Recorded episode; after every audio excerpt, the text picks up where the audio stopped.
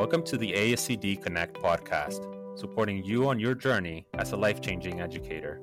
Here's your host for today's program. Hi, everyone. I'm Anthony Rebora, the editor in chief of ASCD's Educational Leadership. Instructional coaching has gained increasing prominence as a professional development strategy. But what role should coaching play now as schools work to address the complex after effects of the pandemic? How can coaches improve in their practice, and how should they view their work with teachers? And how can schools better support them? For answers to these questions, I'm joined today by Jim Knight, one of the foremost experts on instructional coaching. He's the founding senior partner of the Instructional Coaching Group and the author of numerous books, including The Definitive Guide to Instructional Coaching. He also writes the Learning Zone column that appears in every issue of Educational Leadership. Welcome, Jim. It's great to have you back on our program. Mm, it's great to be here, Anthony. I hope you're doing well. You too. So, as you know, there's a great deal of focus in schools right now on accelerated learning or making up instructional gaps or equity gaps, as well as on getting new teachers up to speed because of all the turnover in the profession. What's your advice to school leaders or to coaches themselves on the role of instructional coaching during this intense period in education? Well, the first thing I would say is you have to be careful not to go for quick fixes because quick fixes aren't quick. What happens when you do a quick fix is you don't solve the problem and then you end up back at the problem and those people who are trying to solve it have a little less motivation. Each quick fix erodes the likelihood of getting to the fundamental fix. And so you need to do something that's a fundamental change, not a quick fix.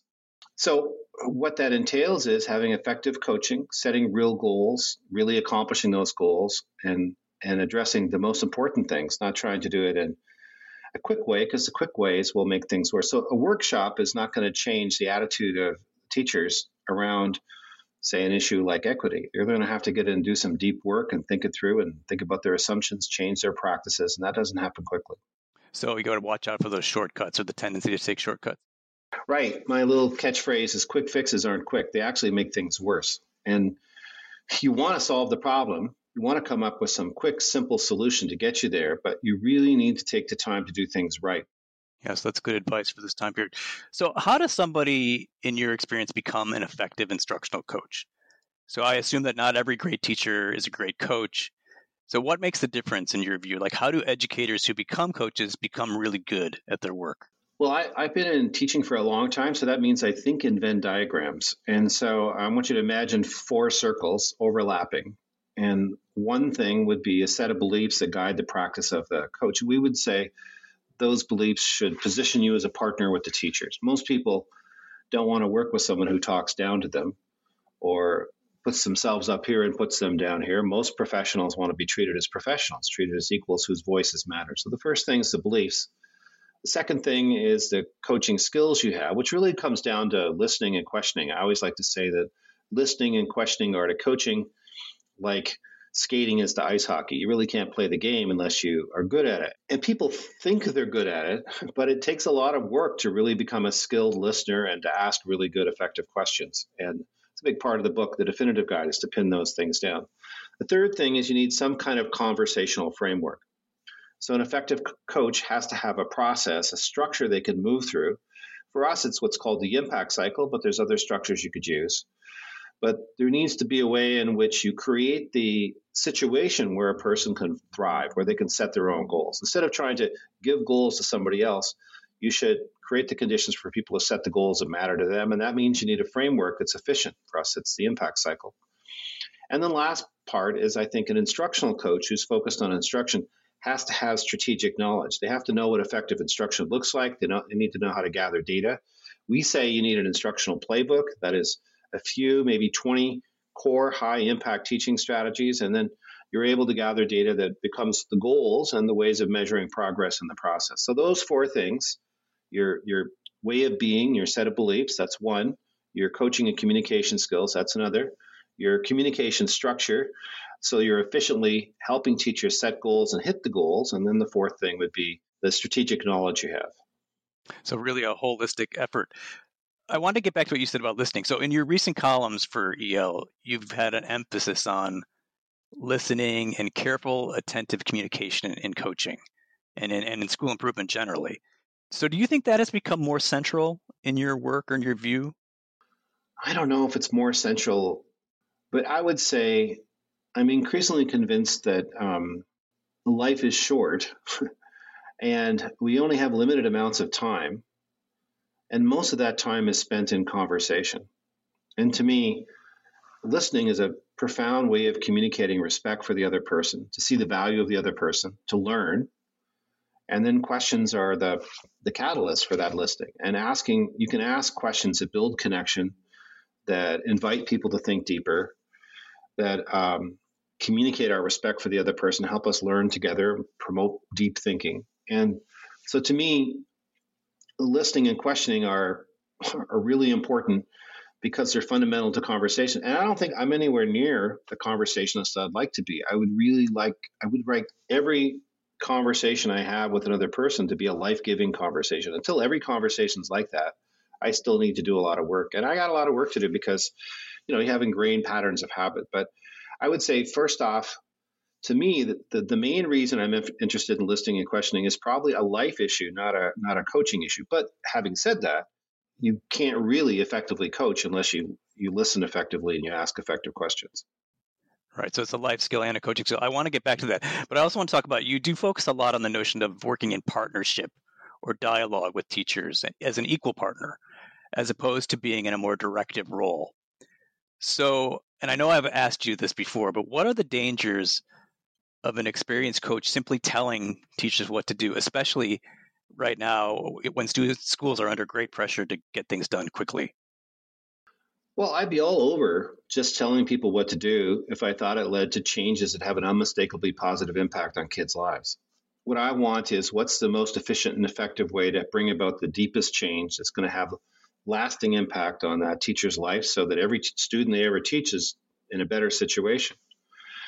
And the trouble with uh, telling people what to do is literature on motivation is pretty clear. Most people don't like to be told what to do. First off, we assume our advice is better than it is, and we assume other people want the advice more than they do. But the truth is, unless the person works it through themselves, they're probably not going to hold on to it. They're probably not going to implement it. The other thing is, coaching, I like to say, is about now and it's about not yet. And while maybe you can tell this person something to do now, but you're not helping them become a more effective, deeper thinker, more reflective practitioner, you're solving the problem for them. Whereas what a coach should do is be helping them solve the problem. And just in practical terms, unless the person owns the goal and cares about the goal, it's not going to happen. And if you give it to them and tell them what to do, the probably the best you can hope for is compliance. But if the person assesses the situation and sets their own goals, there's way more likelihood that they'll have a deep level of commitment. I mean, you want them to set a goal that they really, really want to hit, that they really care about. You want them to identify strategies they're really going to implement. And if somebody tells them what to do, the chances of them doing it are, are like really caring deeply are pretty, pretty low. Most of us don't want to be told what to do. And the way I talk about it is that change happens from the inside out and not from the outside in. It's rare that somebody tells me they made a big change in their life because somebody told them to do it. People make a big change in their life because they want to change their health or they want to change their relationships or they want to be a better parent or they want to reach more kids or they want to be equitable in the way they teach. There's something inside that happens. It's rarely they do it because people, I do this, have thousands of people answer this question. So far, nobody's ever said to me, the major changes I made as a professional or in my life, I did because my principal told me to do it. They do it because of something inside. And I, I would say, getting fired up here, I think we've I think we've got professional development backwards. We think the thing to do is go in and tell the teacher what to do and then make them do it.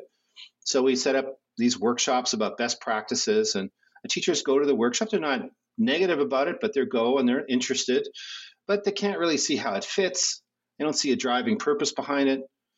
And they might try a little bit, but they don't go deep. But then the then the professional developers, the administrators, come disappointed in the resistance of the teacher. They're not really resisting; they just don't know how it works. If you do it the other way around, where the teacher identifies a goal they really want to hit, an emotionally compelling goal that's really going to make a difference for kids, that the coach helped them develop it. Then you say, which teaching strategies could you use to hit the goal? Then you get a high degree of implementation. But you try to force them to do it, and then you set in more and more draconian methods of making sure they do it, you're, you're probably going to engender way more resistance than implementation. When, teachers are not implementing the practices, it's not because of the teacher. It's because of the design of the professional development. Because you watch a teacher teach first hour and seventh hour, it's different every day. Because teachers are learning all the time. They want to learn, but they don't want to be treated like children. They don't want to be put in the one down position. And they want to have uh, a say and they want to focus on the things that they can see every day the kids need. And when you start with the inside out versus outside in, you're probably going to get a lot different kind of implementation. Yeah, that's a, that's a great message. Um, so, from reading your work, I get the sense that you see instructional coaching as having like a deep ethical component or as being a reflection of how we ideally want to live in interaction with others. Is that a fair interpretation? Well, the only part I would say is not fair is I really believe people have to decide for themselves what it is that they do. And so I I wouldn't want to tell a coach this is what you have to do or a teacher this is what you have to do. I think there are cases where you do that. I think uh, you know if a teacher's using microaggressions in the classroom, sarcastic, bullying kids, you have to speak up, or, or in a team meeting. If a person's you know homophobic or racist, sexist, you have to speak up and you have to stop it. In those moments, you don't say, "Well, everybody has a right to say what they want." In a community, there are certain things you don't have a right to. But generally, um, I think people have to decide for themselves. But what I would say is, I think a lot of our communication structures and a lot of our professional development systems are dehumanizing in the sense that they don't involve the voice of the person who's involved. We don't really listen to people. We we kind of bully people a little bit in our, our systems, and and I think I really believe that we'll have better lives if we if we're really if we stop trying to have control and we start to work more in partnership. And so, partnership to me is really about I don't think I'm better than the other person. I want to hear what they have to say. I think they should have a lot of control over what they do. Now, that doesn't mean everything's up for grabs. You can do whatever you want. You can't say, I drink, you know, I teach better if I've had a few drinks before I teach. I'm going to put a little cooler in my classroom. That's probably not going to work. Some things you can't do, but a large degree of autonomy, and that our conversations should be grounded in an attitude of benevolence and, and I'm open to being changed by you, humility, and I communicate that I see your strengths. I, I think when those things are happening, we'll be in better shape as people, you know, when we, we treat each other with respect. So so I would say I personally believe that um, the world would be a better place if we have an attitude of humility and openness and benevolence towards others. But I don't want to force it either because then I would be doing the very thing I'm trying not to do. I think everybody has to come to their own conclusions about how these things work, if that makes any sense. Sure.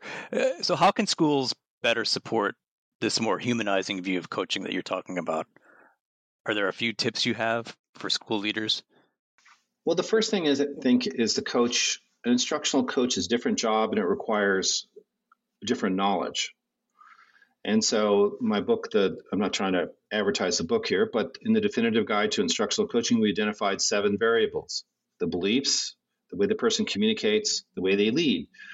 Uh, the second part is the conversational framework, the impact cycle, the instructional playbook, which is a set of teaching practices and data. So the coach needs to know those things and practice those things. And then they work need to work in a context where they can flourish. That's the seventh factor. So if I'm an instructional coach and I have never, I don't have any time to coach, I'm not going to have much impact. So creating the conditions for the coach to succeed, ensuring that they looked at who they are and what they do, and they have the deep knowledge necessary to do it. It's not going to happen in a you know reading a book and now i'm a coach it is like learning how to teach or even something more sophisticated it's and the good news is there's a lot of a lot of literature out there on how to be an effective coach and so for me that framework those seven things are really important Jim, thanks for making the time to talk with us and for sharing your expertise. Really fascinating stuff, as always. And thanks to all our listeners for tuning in. To read Jim Knight's columns in educational leadership or to learn more about his books, go to www.ascd.org.